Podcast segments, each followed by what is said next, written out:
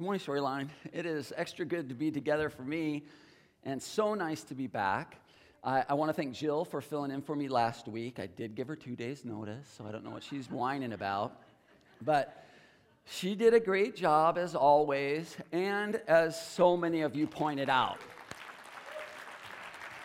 Right, like, I mean, so many of you pointed this out, right? Like, I got, I get the point, okay?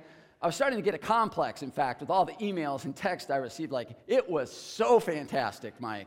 And then I thought, Mike, you're just being paranoid. Like, and then one of you, and this is, I just love storylines so much, okay? Look how delicate this person was with my feelings. One of you just said, just point blank, Mike, you better hurry back. Thank you. Right, so here I am. Um, it's hard to believe it's December.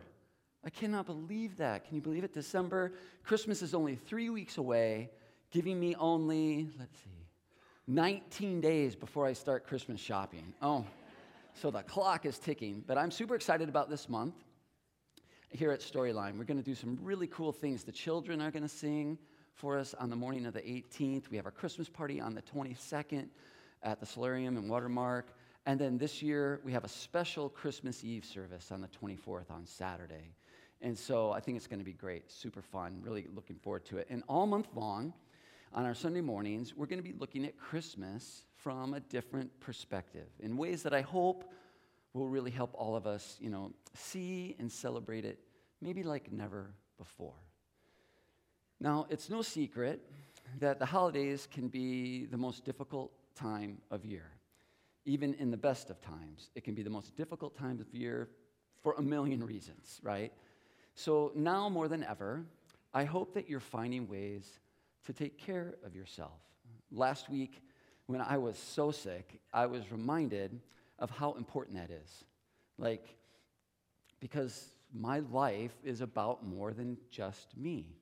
I shared a few weeks ago that our son just got engaged, and his uh, fiancee, Carly, who we just adore, was in town for Thanksgiving weekend and I didn't get to see her at all.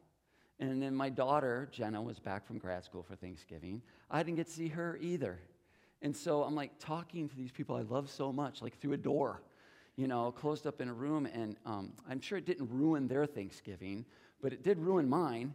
Um, um, but it didn't ruin their Thanksgiving, maybe not to see me. But the point is, is that our lives are about much more than just us. And I think that when we have a situation like I had where you just can't be with people, you start to realize that more than maybe you do on a day to day basis. A few years ago, um, we did a talk about this entire idea because I was so fascinated by this idea. It went like this We should take care of our life like it belongs to someone we love because it does. So I've been reflecting on this idea as I was sick. And it occurred to me that taking care of ourselves has more to do with Christmas than maybe we might realize at first.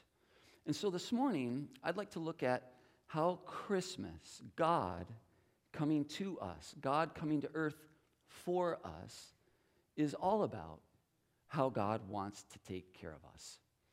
A couple years ago, uh, a friend sent me this video, and I think it begins to get at this idea.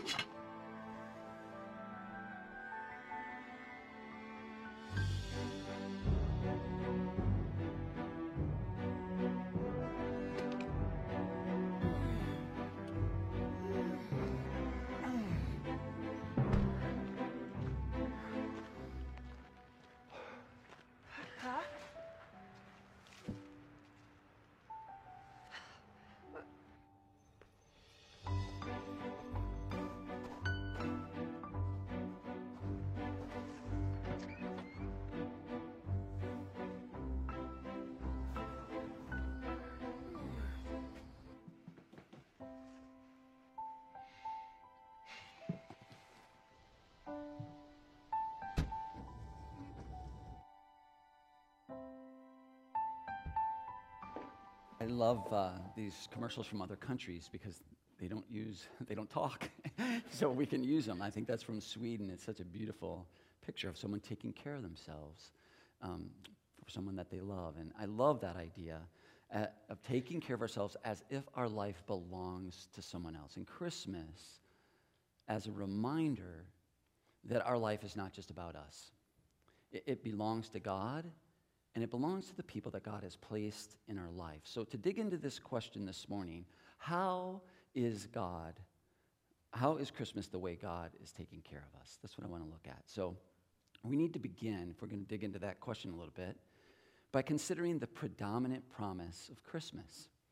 And it might not be obvious to you until we start to look at the Bible and it's like, oh my gosh, this is the promise of Christmas. We hear it over and over again in the Old Testament of the Bible in words like these In his days may the righteous flourish and peace abound. For the mountains may depart and the hills may be removed, but my steadfast love and my covenant of peace shall not be removed. The Lord bless you and keep you. The Lord make his face to shine upon you and be gracious to you.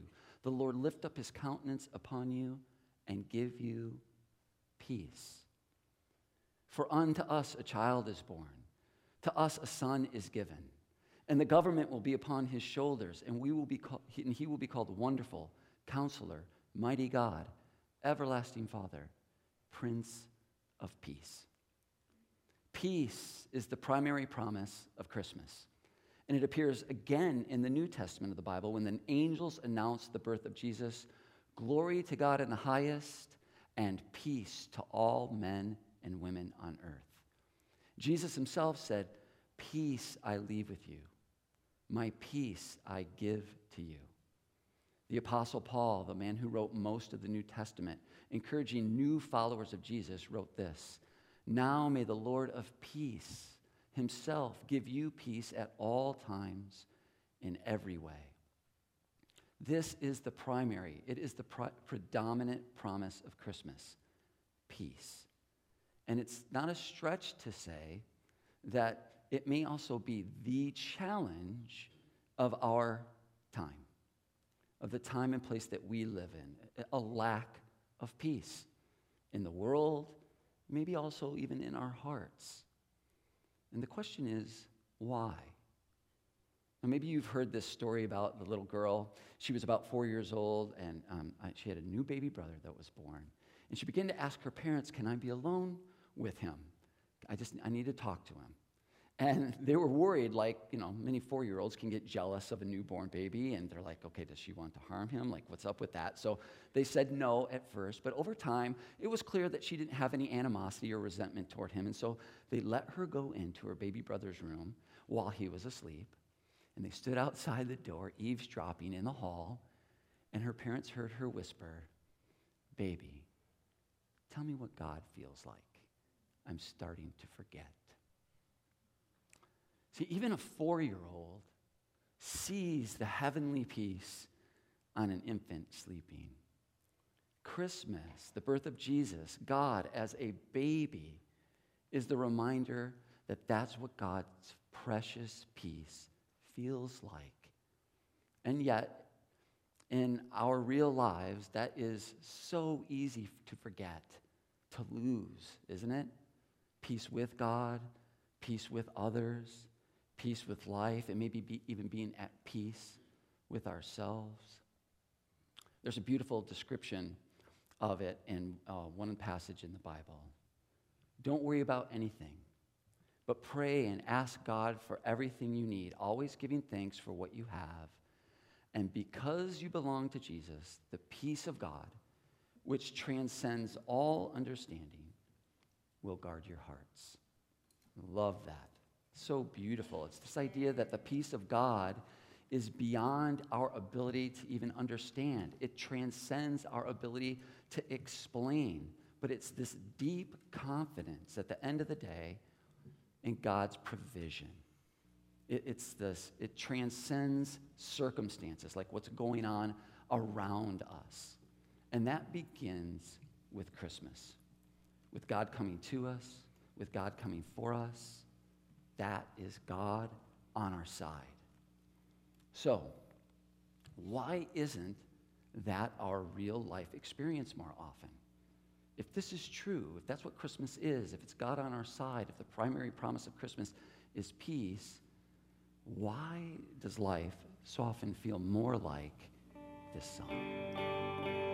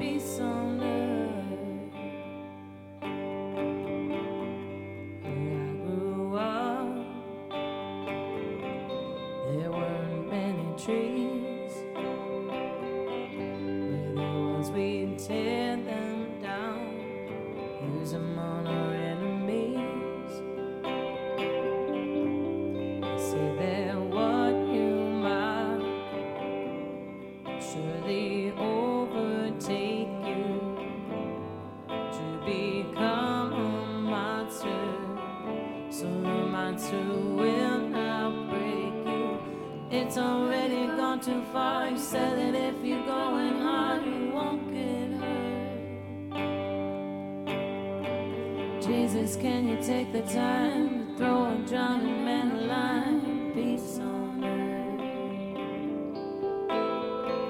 Tell the ones who hear no sound, whose sons are living in the ground. Peace on earth.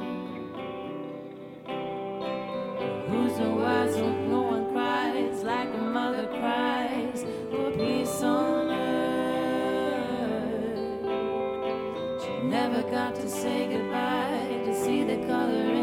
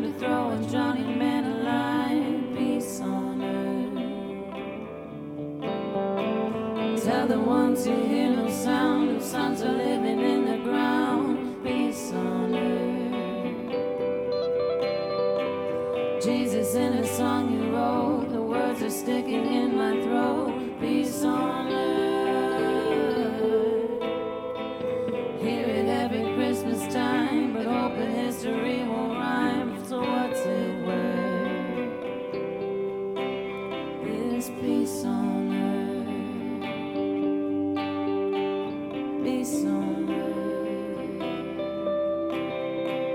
Peace on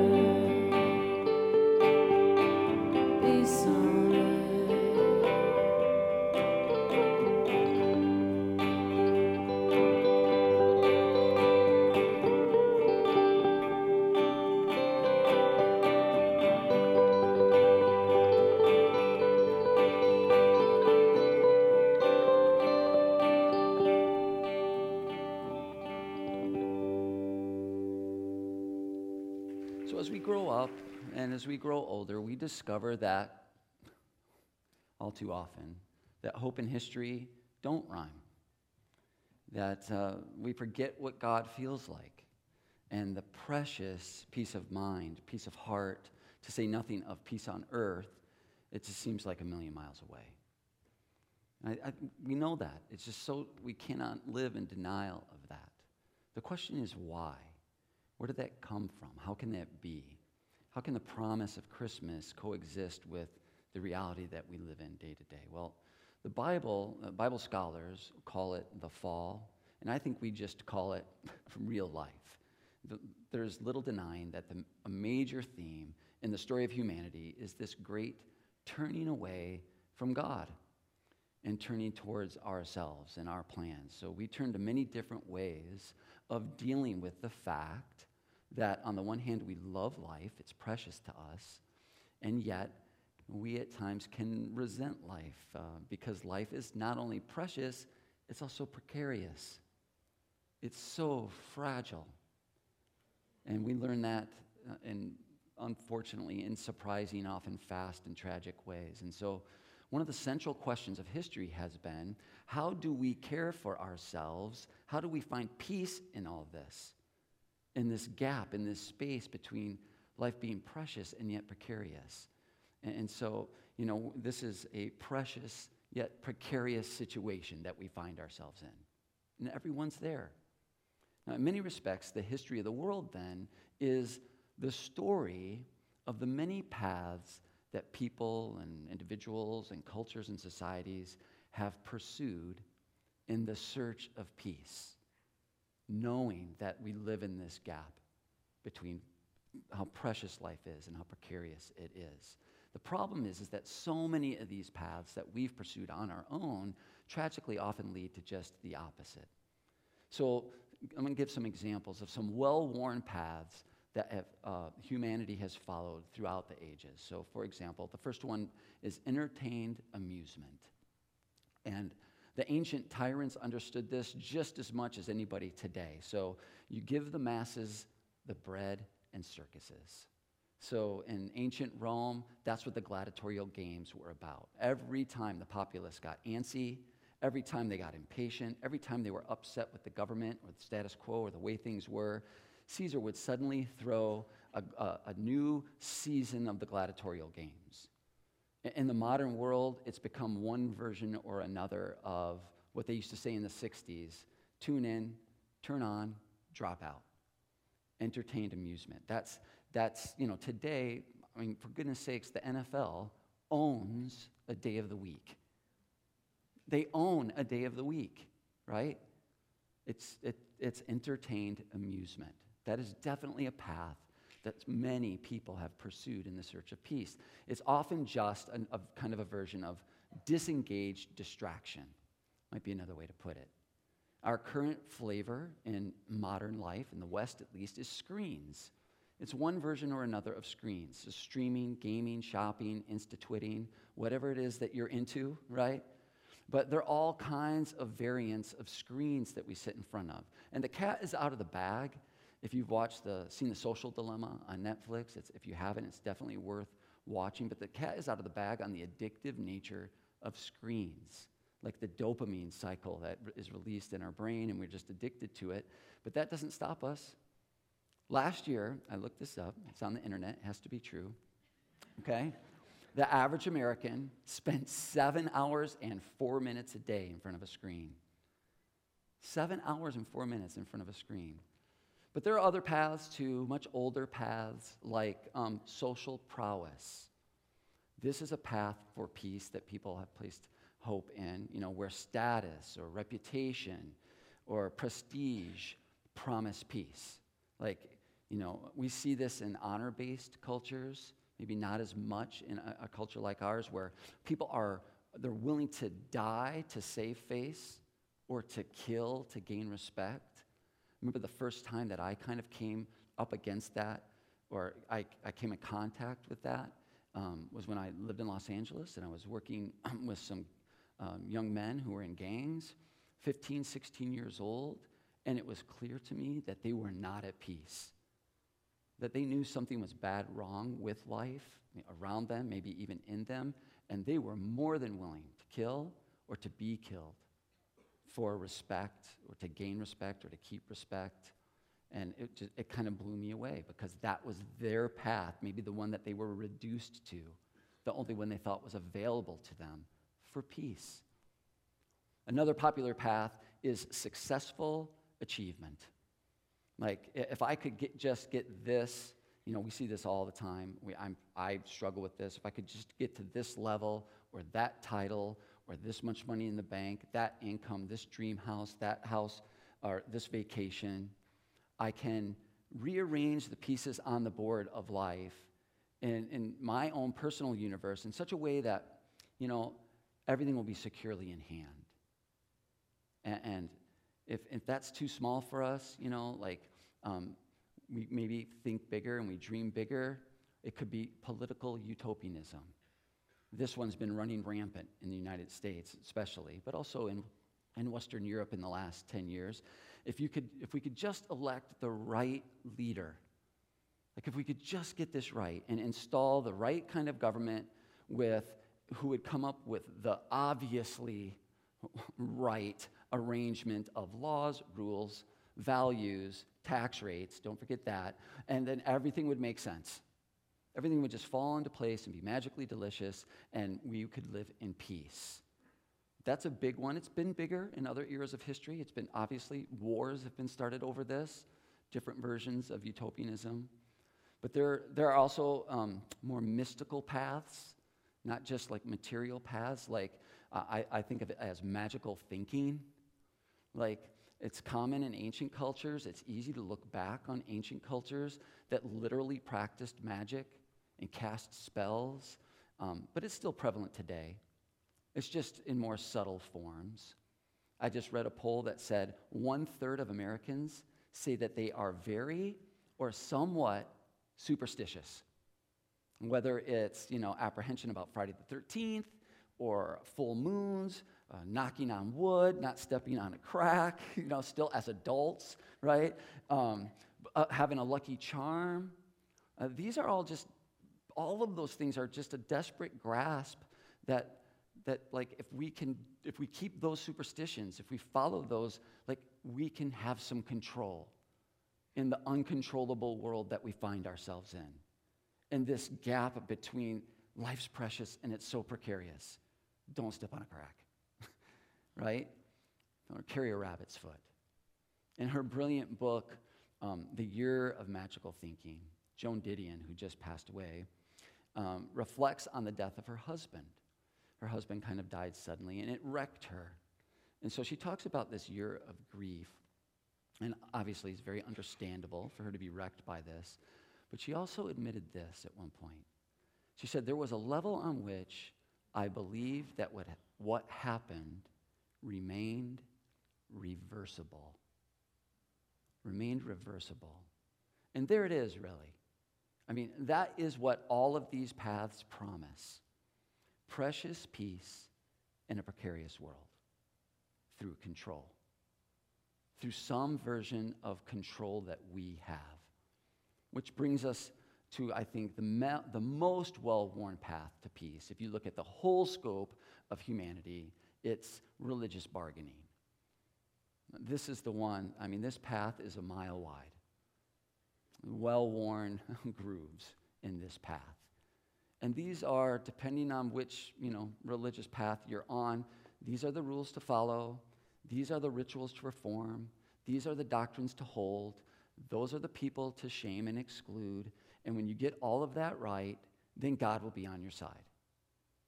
Then you're going to, you know, then you'll be secure. Then you'll have peace. And I have a lot of friends who can scoff at religious bargaining because they're not religious at all. Maybe they even look at that and they go, that's why I'm not, I don't believe in God at all. But you don't have to be officially religious to be deeply committed to religious bargaining or some form of it. If you haven't seen um, the documentary on HBO called The Vow, it is not, by the way, family friendly viewing, um, but it is a stunning look at how, like, super sophisticated, highly intelligent, professional, savvy modern Americans fell into a cult. A really destructive cult. Now, it wasn't around spirituality per se, it's about, around success and self improvement and reaching your potential. But many people ended up being horribly damaged in this cult. And at one point, one of them is being interviewed for this documentary, and she stops talking to the interviewer and she looks right into the camera. And she says, Do you think it can't happen to you? Do you think this can't happen to you? Look, if it could happen to us, it could happen to anyone. And I was like, Whoa. There are so many versions of religious bargaining that go on. I think probably the most common one is karma. I think we all live with a sense that there's something to karma, like you reap what you sow. Like, this is why we love to see it when the villain gets caught, or uh, worse, in a movie or in a book, right? When they find out karma is a bee. Like, it's coming for you, right? If you're going to treat people like that. We also love it when we do good and good things happen back to us. And it's true, I'm not going to deny this. Life is often, it does work that way. You often do reap what you sow to some extent, but let's make no mistake about it, okay? Th- this is a form of religious bargaining when we think it's really like the law that dictates the universe. Uh-uh. And while it does seem to work on some levels, some of the time, it just makes sense on many levels. You treat people well, they're probably going to treat you well back. But at some point, it breaks down, and all you need to do is look around. If not in your own life right now, then look, look around at people very near you, probably in this room. Because I, I can tell you right now, I was going to say five families, and I found out this morning now it's six families in Storyline that really wonderful people that are just going through hell right now. Sometimes really horrible things happen to really wonderful people. So, on many levels, we want karma to be true, but we know it's not. Or we know it's just limited to practical ways. It's not like a cosmic truth that governs the universe, because we all know horrible things have happened to truly wonderful people. So karma, like all religious bargaining, is just a, it's just a slightly more sophisticated way, maybe a more acceptable form of magical thinking. That's what it is. So, all of these man made promises, all of our many paths to peace, operate under some, I think, some really shaky assumptions about life. But assumptions that I live with, that I, just kind of go unquestioned, that I just assume are true, and I think maybe a lot of us do. Assumptions like this, like the universe or life owes me. Like, you know, I, I'm here, and so I'm owed some kind of decent, stable, secure, peaceful life.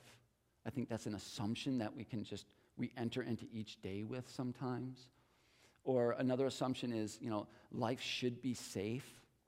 It should be predictable, rewarding, and fulfilling. Like that's the default setting for life. That's just owed to us somehow. Maybe another one is there are things I can do, and that's what all these paths are hinting at. There are things that I can do that are in my control that can make peace happen for me, that can, that can move me away from the precariousness of life and deliver me to this precious peace of life for me, around me, in me. And yet again, it just doesn't take long. History makes it clear. Our own life experience, if, it, if your own life experience has not made this clear, then you're just not very old. It's one of the ways that you know you're young if life hasn't hit you upside the head yet, right? Or kicked you in the gut.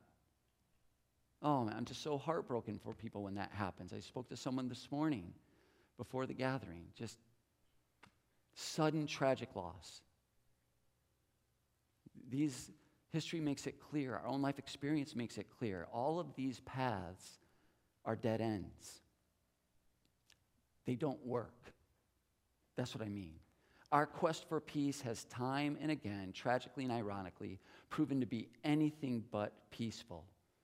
Think about this the greatest villains of history, this is just a short list, unfortunately, justified everything they did in the name of peace. Hitler wrote an entire book about the 3,000 years of peace he was going to usher into the earth. That's what Mein Kampf is about. Mao, same thing. Pol Pot, same thing. Stalin, same thing. The list just goes on and on. They all did uh, just historic, murderous atrocities in the name of peace. You could make a very good case, and historians do, that often our conflicting versions of peace on earth is what prevents it. Right? Or maybe a better way to think of it is like this the ways we try to care for ourselves often exclude caring for others. Now, I don't want to oversimplify this. I'm not saying the opposite, okay? I always want to be careful. I'm not saying the opposite. I'm not suggesting that everything about these paths that I just laid out uh, that are bad. Uh, achievement, success, honor, tradition, good government, vibrant religion, these can all be very, very good things. They're all, I would say, even a necessary part of a flourishing life, okay? Sports psychologists even tell us that superstition has its place in, in high performance sports, like as a way to focus the mind and push out distractions to improve performance. For, for example, I used to dribble one time with my left hand and four times with my right hand before I shot a free throw. It worked 77% of the time. That's not bad, right? So there you go. 77% of the time. By the way, I found this so fascinating when researching for this this week that the harder something is, this, there's a lesson here. Listen to this. The harder something is in sports, the more superstition is attached to it. So, for example, in baseball, the vast majority of players have some kind of ritual and superstition for hitting. And if you watch a baseball game closely, which no one I know of really does anymore, but let's say you did, okay, you were locked in a room and you had to watch baseball, let's say. All right, before every pitch, you see the batter stand in there and they tug on this pant leg, fix this thing, hit their hat, touch their hat twice like this, and then they get up to hit like this. And here's why. This is what the researchers think they discovered. The reason there's so much superstition attached to hitting, and there's all these little ticks and all these little things, they've got to fix their necklace and their shirt and this, that, and the other. The best, is because of this. Hitting's really, really hard. It's really hard. Like the best in the world. If you can hit three out of 10 times, if you get a hit, you can make millions of dollars. Three out of 10. I wish it was, you know, I wish I could hit as well as I did uh, shoot free throws. I'd be a bajillionaire, right? 30% of the time, you're, you're rich. But you know what researchers found out when they talked to baseball players and they talked to them about defense? So, like when they're out in the field, they've got their glove on and they're waiting for the batter to hit. The guys with gloves on, waiting to hit, almost none of them reported superstitions for, about catching. Do you know why? It's really, really easy. like the worst fielders, the worst catchers, if you will, in baseball, are successful 95% of the time. So there's no superstition attached to it. And I think at the bottom line, what happens is when we look at how precious life is and how precarious it is, hitting is precarious, catching is easy. Well, life feels a whole, more, a whole lot more like hitting a baseball than it does like catching one. And so we're tempted to look for paths to peace that we can control, that will shrink this and maybe eliminate this gap between the, this precious peace that we're after in life and, and get rid of how precarious life can be.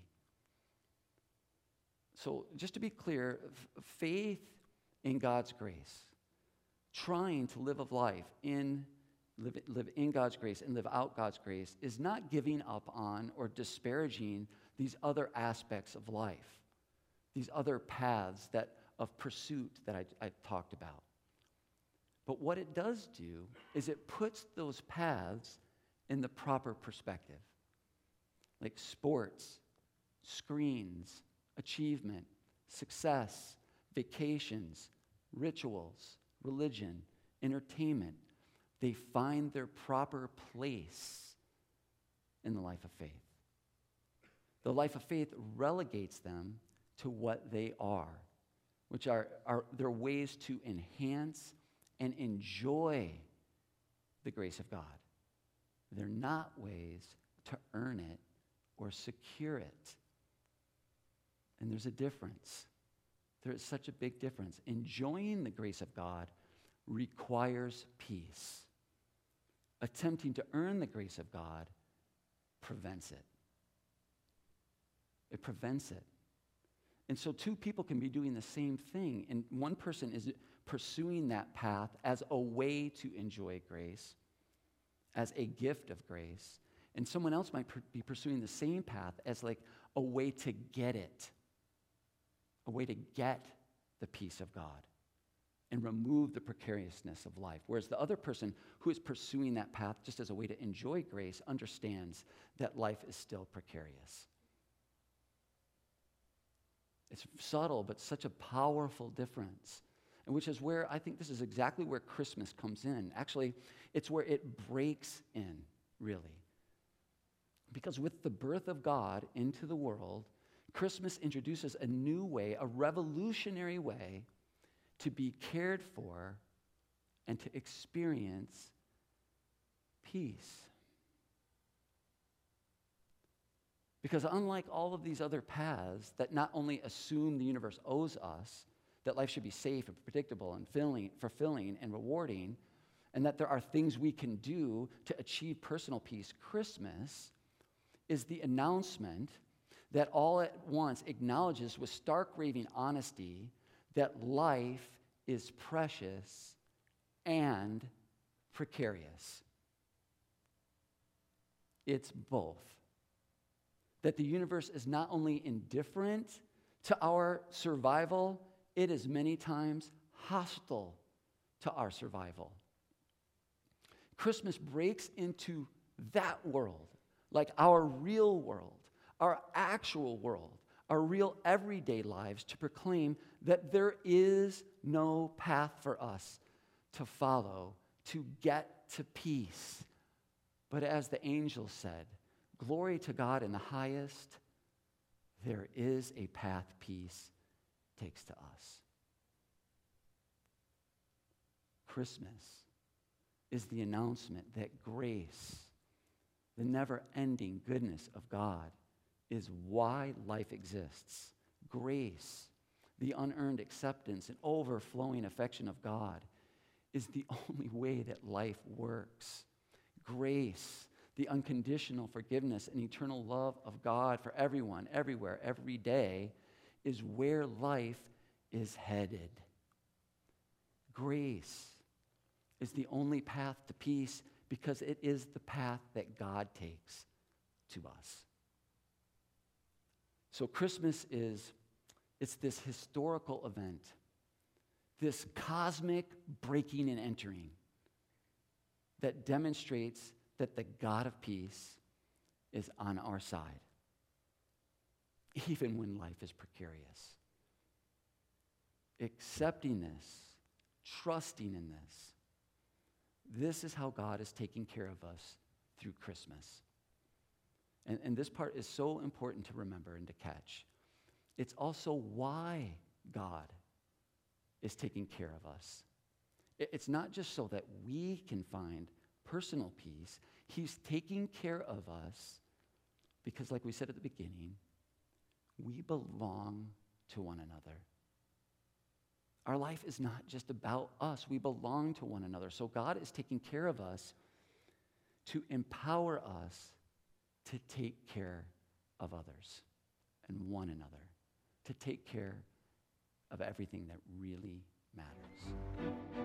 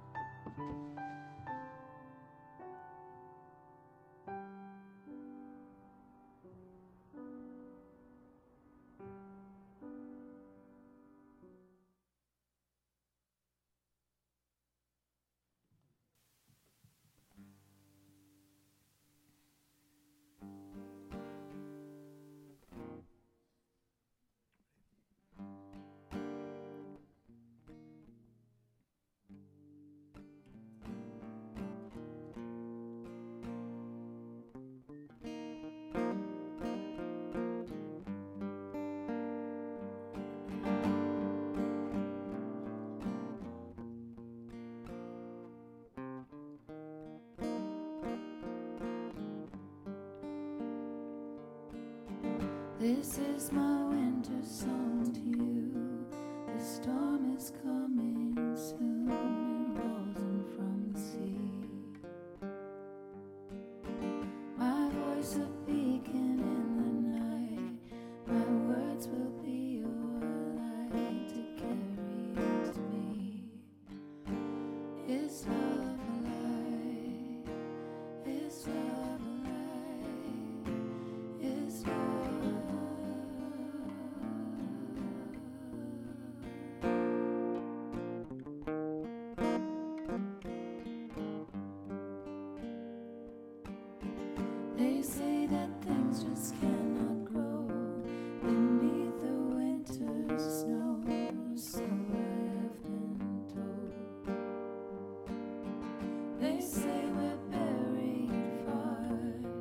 Just like a distant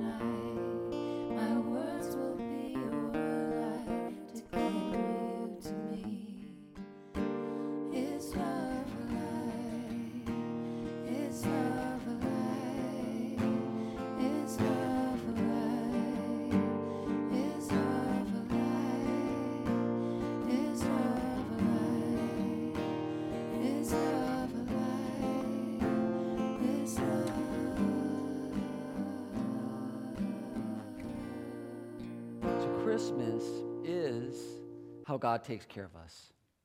Because it is this living reminder, it's this historical rem- event that love is alive and with us and for us. But Christmas is not just the opportunity to enjoy God's precious peace in this precarious place, it's also what the divine life looks like.